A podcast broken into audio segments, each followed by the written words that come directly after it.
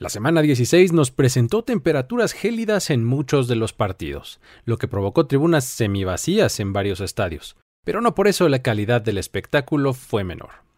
Las rachas ganadoras de equipos como Bengals y 49ers llaman la atención poderosamente, y actuaciones individuales de quarterbacks como Patrick Mahomes y Dak Prescott se llevan el reflector. Esto es la NFL en 10, un conteo en el que resumimos lo mejor del fin de semana de NFL.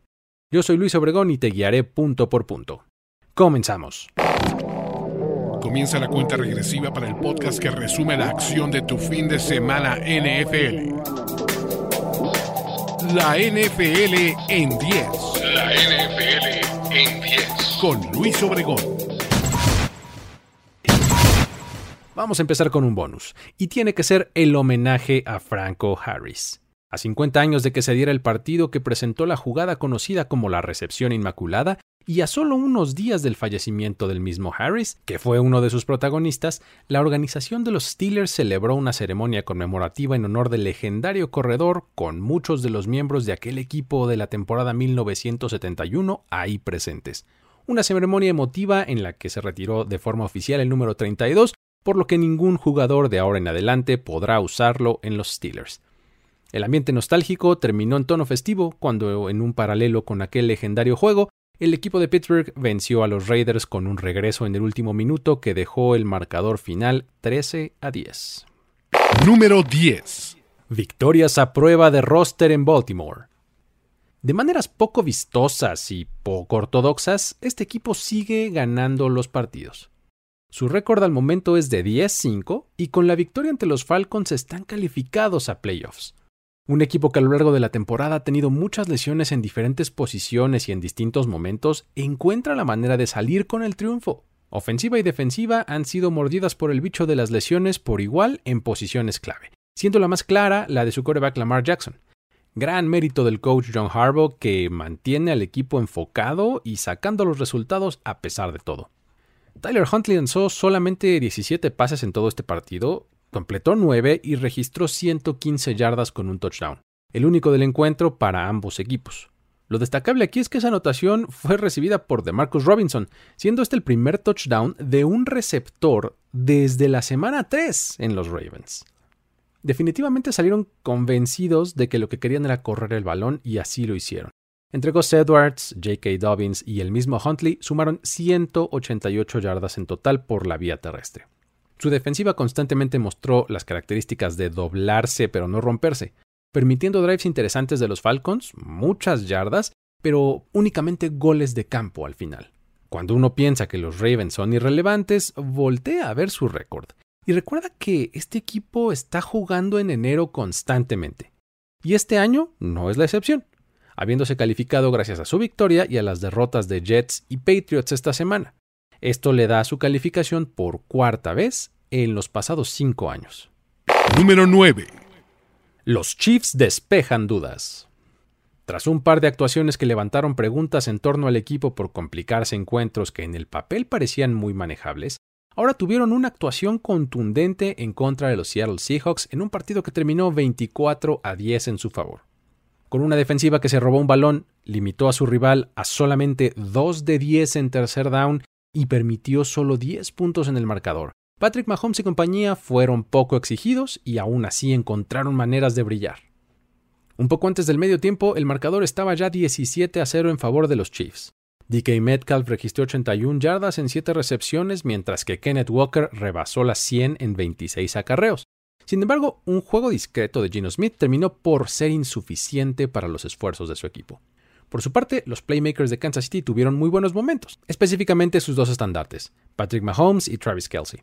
Más allá de las 224 yardas que lanzó con un par de touchdowns, Mahomes sigue encontrando maneras de ser genial. Esta vez tuvo un acarreo para anotación en el que se escapó de la bolsa de protección por la derecha y se lanzó hacia el pylon frontal de las diagonales, apoyándose en el piso, con la mano contraria a la que llevaba el balón. Una jugada que hay que ver para entender perfectamente. Eh, simplemente fue espectacular y esto continúa separándolo del resto de los jugadores de la liga. Sus dos pases de touchdown del partido vinieron en situaciones en las que estaban muy cerca de la zona de anotación, De hecho, ahora tiene ya 24 pases de touchdown de menos de 10 yardas, incluyendo los dos de este partido, lo que lo coloca detrás solamente de Peyton Manning y Aaron Rodgers con la mayor cantidad en una sola temporada. Estos pases nos hablan mucho de la filosofía de Andy Reid al ataque, que favorece el juego aéreo aún en zona de gol, con pocas yardas por recorrer y en situaciones en las que la mayoría correrían. Gracias a esto, las yardas siguen apilándose para el coreback. Con este partido llegó a las 4.720 en la temporada con 37 pases de touchdown, con lo que se convierte en el cuarto coreback de todos los tiempos, con cuatro temporadas rebasando las 4.500 yardas por pase y los 35 touchdowns, Aquí se une en esta categoría a Tom Brady, Drew Brees y Peyton Manning.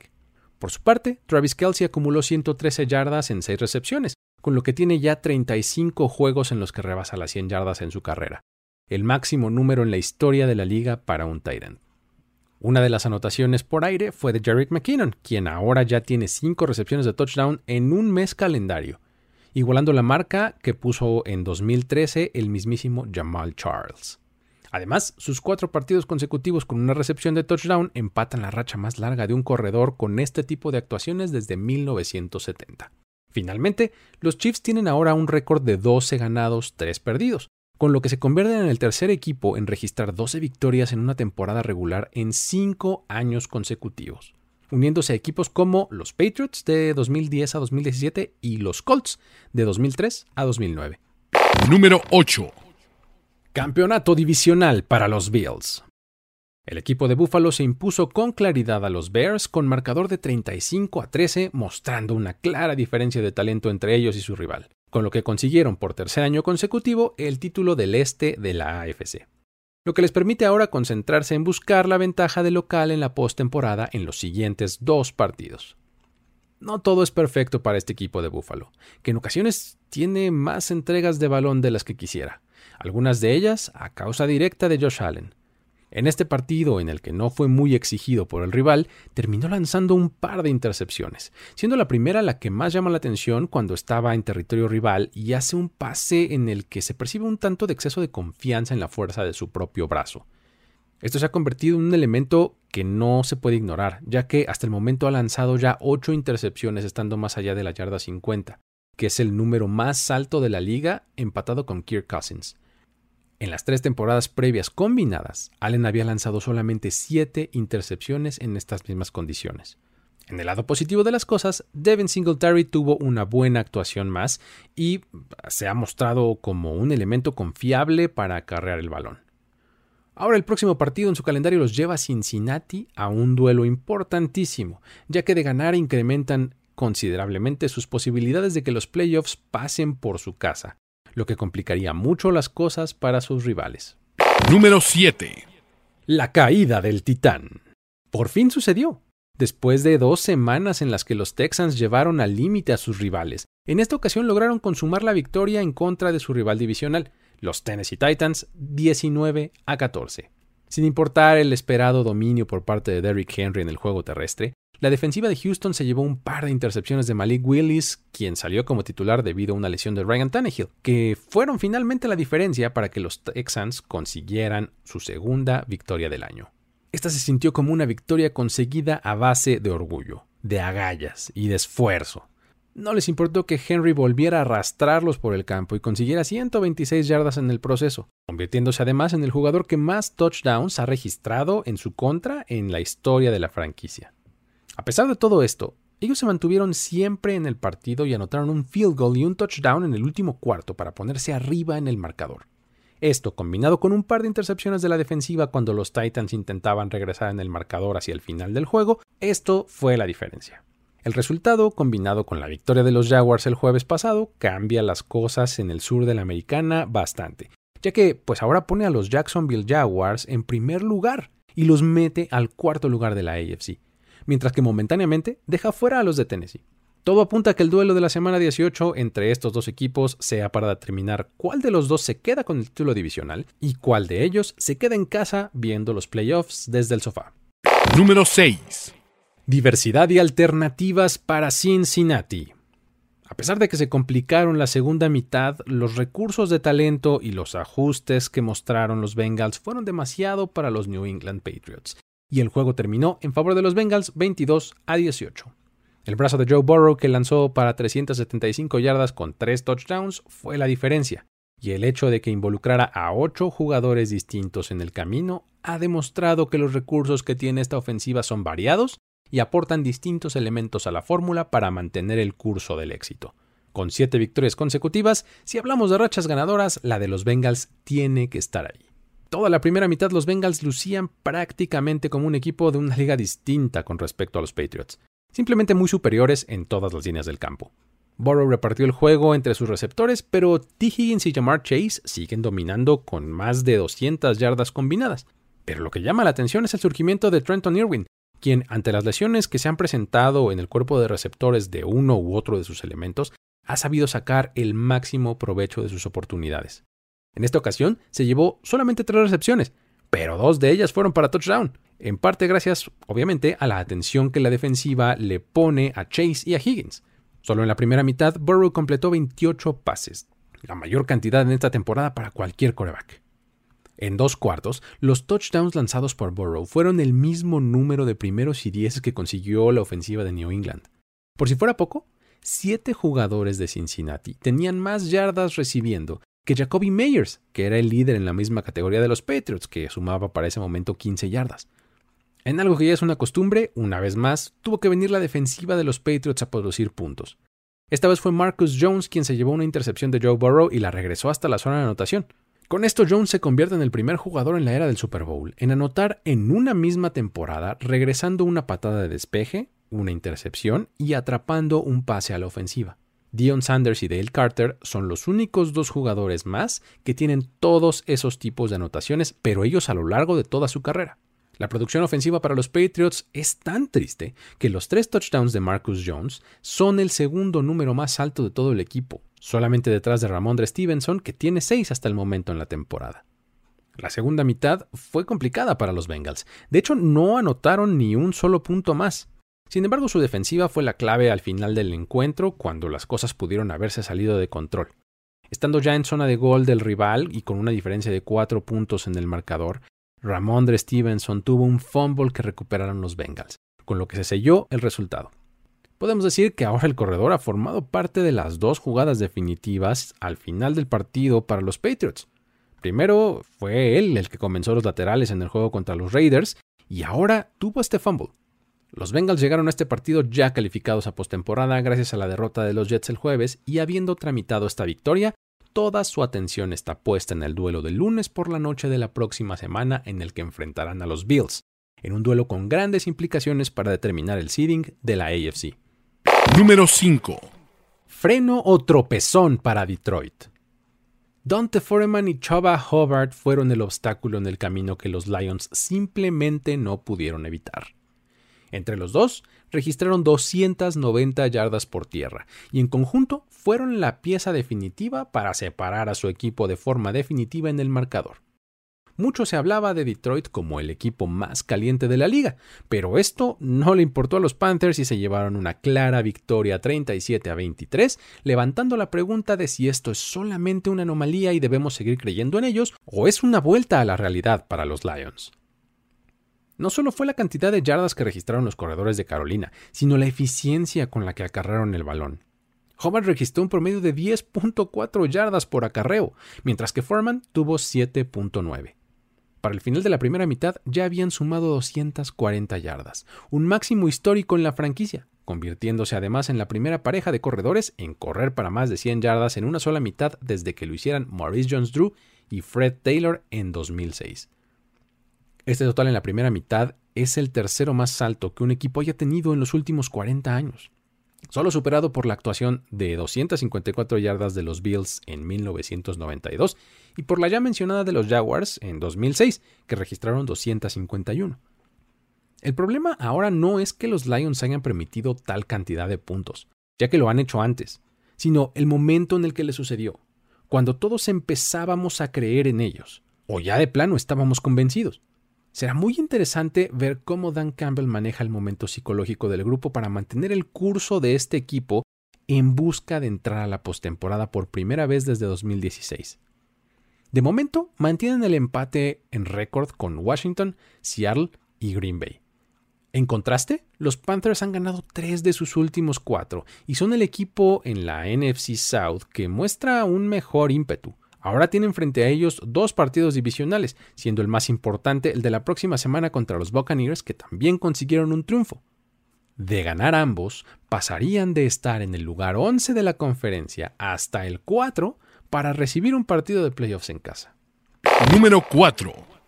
La esperanza sigue viva en Green Bay. Al conseguir su tercera victoria consecutiva, esta vez ante los Miami Dolphins, este equipo está demostrando que si se va a ir antes de postemporada, lo va a hacer peleando hasta el último instante. En esta ocasión, a pesar de haber mostrado mucha inconsistencia en la primera mitad, su defensiva nulificó al explosivo ataque de Tua Tagovailoa y compañía, forzando tres intercepciones en series consecutivas, con lo que se lograron imponer 26 a 20, lo cual, combinado con derrotas de Seattle, Detroit y Washington, los mantiene en la contienda por entrar a playoffs. El nombre de Joe Barry, coordinador defensivo de los Packers, fue muy mencionado por muchos aficionados cabezas de queso y no por las razones correctas. El ataque de Miami los estaba haciendo pedazos durante los primeros dos cuartos. Jalen Waddle y Tyreek Hill tenían promedios por recepción ridículamente altos. En solo dos recepciones, Waddle sumó 96 yardas. Eso significa un promedio de 48 por recepción. Mientras que Hill, en tres recepciones, acumuló 84, lo que implica un promedio de 28 por recepción. Uno de esos pases a Waddle fue uno en el que el receptor se escapó 84 yardas hasta la zona de anotación, el cual se convirtió en la anotación ofensiva más larga realizada en Navidad en la historia de la liga. Además es el cuarto pase de touchdown más largo en la historia de los Dolphins. Tua estaba completamente en ritmo y haciendo pases certeros en todas las zonas del campo. A pesar de que en ocasiones se notaba su falta de fuerza en el brazo, eso pasaba segundo término con sus receptores logrando colocarse debajo del balón para atraparlo. Esa primera mitad fue un recordatorio de lo que este equipo fue al inicio de la temporada. Uno que generaba peligro constante y que en cualquier jugada podía obtener una ganancia de 40 yardas o más. Todo el problema vino en la segunda mitad, cuando vinieron los ajustes defensivos de los Packers que eliminaron las ventanas en las que estaba encontrando a sus compañeros, se metieron en las líneas de pase y generaron las intercepciones. Con esto, Tua se convierte en el primer quarterback de los Dolphins en lanzar tres intercepciones en el último cuarto desde que lo hiciera Chad Henney en 2009. Del otro lado, Rodgers tuvo un partido de altibajos, sin embargo fueron más y mejores los buenos momentos. Terminó el partido con 238 yardas en 24 pases completos, con un touchdown y una intercepción. De hecho, con esa intercepción llegó a 11 en esta temporada, lo que empata su segundo mayor número en toda su carrera, solo detrás de 2008, su primer año como titular. Del lado positivo, mostró que aún tiene dentro de sí esos pases maravillosos que describen un arco iris con una espiral perfecta y caen exactamente en las manos de su receptor en ese lugar en el que solamente él los puede atrapar. Finalmente, el escenario ideal para los Packers esta semana necesitaba cinco resultados diferentes. Cuatro derrotas en partidos en los que ellos no participaban, combinados con una victoria de ellos mismos. Y todo le salió. Veremos hasta dónde pueden extender esta fortuna. Número 3. 8 y contando para los Niners. Los triunfos para el equipo de la Bahía siguen apilándose de la mano de una tremenda actuación de George Kittle, que registró un par de anotaciones y 120 yardas en seis recepciones. Complementada por un sólido trabajo de Brock Purdy, que continúa recargándose en los playmakers del equipo y en una durísima defensiva que le permite siempre estar dentro del juego. Ahora todo será cuestión de ver si la racha que hoy es de 8 victorias se puede convertir en 14 para levantar el Vince Lombardi. La actuación de Kittle lo convirtió en el primer jugador de los 49ers en tener dos partidos consecutivos con múltiples anotaciones desde que Terrell Owens lo lograra en 2002. Lo de la defensiva es simplemente espectacular. Permiten apenas 15.3 puntos por encuentro, se roban el balón constantemente y tienen un claro candidato al jugador defensivo del año, Nick Bosa, quien en este encuentro registró un par de sacks más para su cuenta personal, lo que lo deja ya en 17.5 en lo que va del año. De hecho, este es su partido número 12 con al menos un sack en lo que va de la temporada, con lo que empata la cuarta mejor marca de la liga, solo detrás de DeMarcus Ware, Justin Houston y Chandler Jones. Para Purdy, este ha sido el juego que más se le ha complicado hasta el momento, sin duda. Durante la primera mitad, el ataque de San Francisco no encontraba claridad.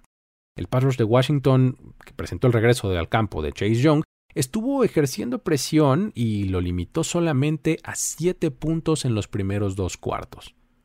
A pesar de eso, en la segunda mitad una escapada de 71 yardas de Ray Ray McLeod botó la tapa y a partir de ese momento las cosas fluyeron en favor de San Francisco. Purdy terminó el partido con 234 yardas, dos touchdowns y una intercepción, completando 15 de 22 pases lanzados. Con esto, ahora acompaña a Kurt Warner como los únicos dos corebacks desde 1950 en comenzar su carrera guiando a sus equipos a un récord de 3-0 y lanzando múltiples pases de touchdown en el camino. Es además el cuarto desde esa misma fecha en lanzar para múltiples pases de touchdown en sus primeros tres partidos, acompañando a Dan Marino, Jake Cutler y Marcus Mariota. Este equipo tiene una fórmula temible para postemporada y no está dispuesto a bajar el ritmo de juego ante la posibilidad de mejorar todavía su posición en el seeding de la NFC. Número 2. Un típico partido de los Vikings. Claro que el gol de campo de 61 yardas de Greg Joseph para asegurar la victoria fue espectacular, pero en realidad esta ha sido la historia de prácticamente cada uno de los juegos en los que han estado involucrados esta temporada. Este es su décimo primero del año en el que se imponen por 8 puntos o menos, el número más alto en una sola temporada en la historia de la liga. Una vez más, Kirk Cousins lanzó alrededor de 300 yardas, tuvo tres pases de touchdown, Justin Jefferson continuó con su temporada de ensueño dominando la defensiva rival, esta vez se complementó con una gran actuación de TJ Hawkinson y una defensiva que a pesar de ser permisiva por buena parte del juego, hizo lo suficiente para marcar diferencia y dejaron tendidos a los Giants 27 a 24. Resulta de lo más llamativo examinar la diferencia de puntos de este equipo dividida en cuartos. Haciéndolo así, encontramos en lo que va del año que en el primer cuarto tienen un diferencial de menos 12. En el segundo, menos 13. En el tercero son mucho peores. Tienen menos 48 pero en el cuarto las cosas cambian y se van hasta más 72.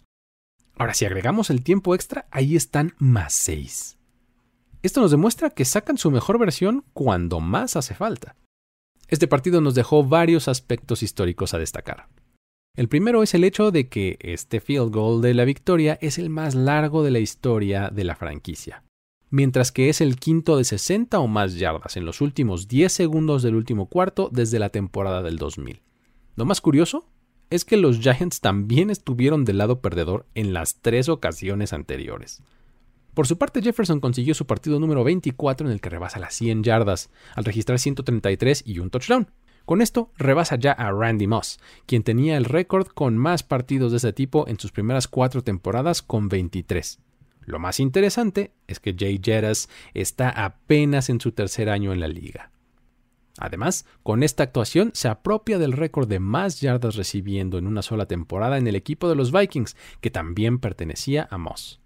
Con 10 partidos en esta temporada rebasando las 100 yardas, ahora solamente Cooper Cup, Calvin Johnson y Michael Irvin tienen más en un solo año, y está a uno solo de alcanzarlos.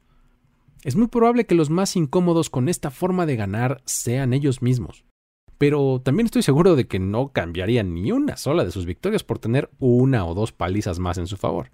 Por otro lado, la derrota le complica las cosas tremendamente a los Giants que con récord de 8-6-1 tienen muy cerca al resto de la competencia por el lugar número 6 en la NFC, compuesta por Washington, Seattle, Detroit y Green Bay.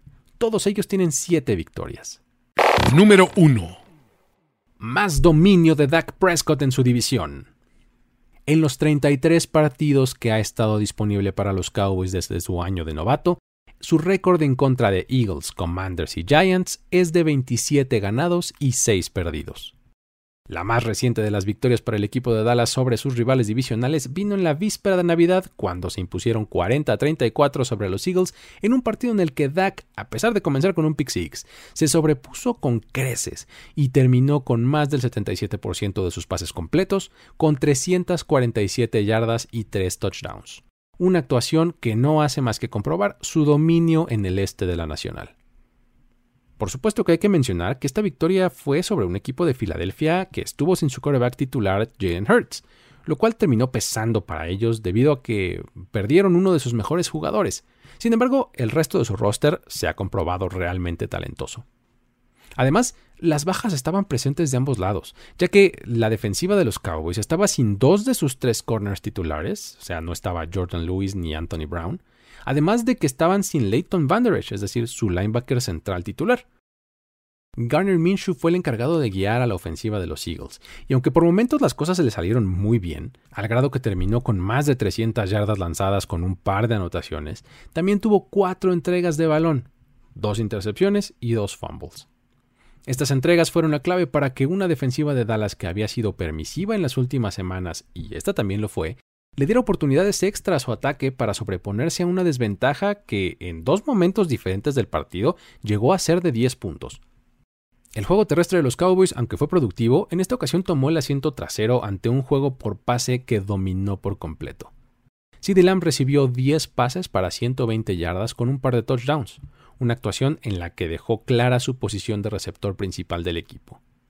Esta actuación lo colocó como el primero en registrar al menos 100 yardas en la primera mitad de un partido desde que su compañero Michael Gallup lo hiciera en 2020. Curiosamente, fue también en la semana 16, también en casa y también contra los Eagles. Si agregamos el hecho de que en esa primera mitad consiguió 8 de sus 10 recepciones, el último jugador en lograrlo así fue Michael Irvin en la semana 7 de la temporada 1993 cuando enfrentaron a los 49ers. Este es ya su segundo partido con 10 o más recepciones y 100 o más yardas con 2 touchdowns, lo cual empata a Mari Cooper con el número más alto de partidos de estas características en la historia del equipo. Sin embargo, uno de los momentos más espectaculares del partido no estuvo a cargo de Lamp, sino del recién llegado veterano receptor T.Y. Hilton, quien se llevó un pase de 49 yardas de Prescott en tercera y 30 yardas por avanzar, lo cual le permitió a los Cowboys permanecer en el campo y terminar anotando puntos en esa serie. En ese pase, de acuerdo con Next Gen Stats, el balón viajó 62.1 yardas en el aire y tenía una probabilidad de ser completo de solamente 22.5%. Como muestra del dominio de Prescott en este partido, podemos mencionar que, por ejemplo, terminó con 24 completos en 24 intentos para 300 yardas cuando los Eagles jugaron en defensiva de zona, con lo que se hizo crear una calificación perfecta de este mismo sistema, Next Gen Stats, de 99 puntos. Esta es la primera vez que se otorga una calificación así desde 2018. En total, recibió una evaluación de 91 puntos por su desempeño en todo el partido guió a la ofensiva a anotar puntos en 8 de los 10 drives del partido, 4 touchdowns y 4 field goals, lo que dejó a una de las mejores defensivas de la liga hasta antes de este juego, con el segundo peor desempeño de la temporada con base en EPA por drive. Con este resultado, los Eagles se quedaron con las ganas de asegurar el título del Este, además del primer sembrado de la Conferencia Nacional, y tendrán que esperar a la siguiente semana para lograrlo si es que las cosas se dan como ellos esperan. La NFL en 10. Hasta aquí llegamos con el conteo de esta semana. Para más análisis sobre estos y el resto de los partidos, te recomiendo que visites nfl.com diagonal mundo. Siga las cuentas de redes sociales de Mundo NFL. Te suscribas al canal de YouTube y por supuesto también al feed de este podcast para que no te pierdas ningún episodio. Si quieres seguir la conversación, a título personal me puedes encontrar en redes sociales como arroba el buen Luigi. Se despide Luis Obregón en un episodio más de la NFL en 10. Hasta la próxima.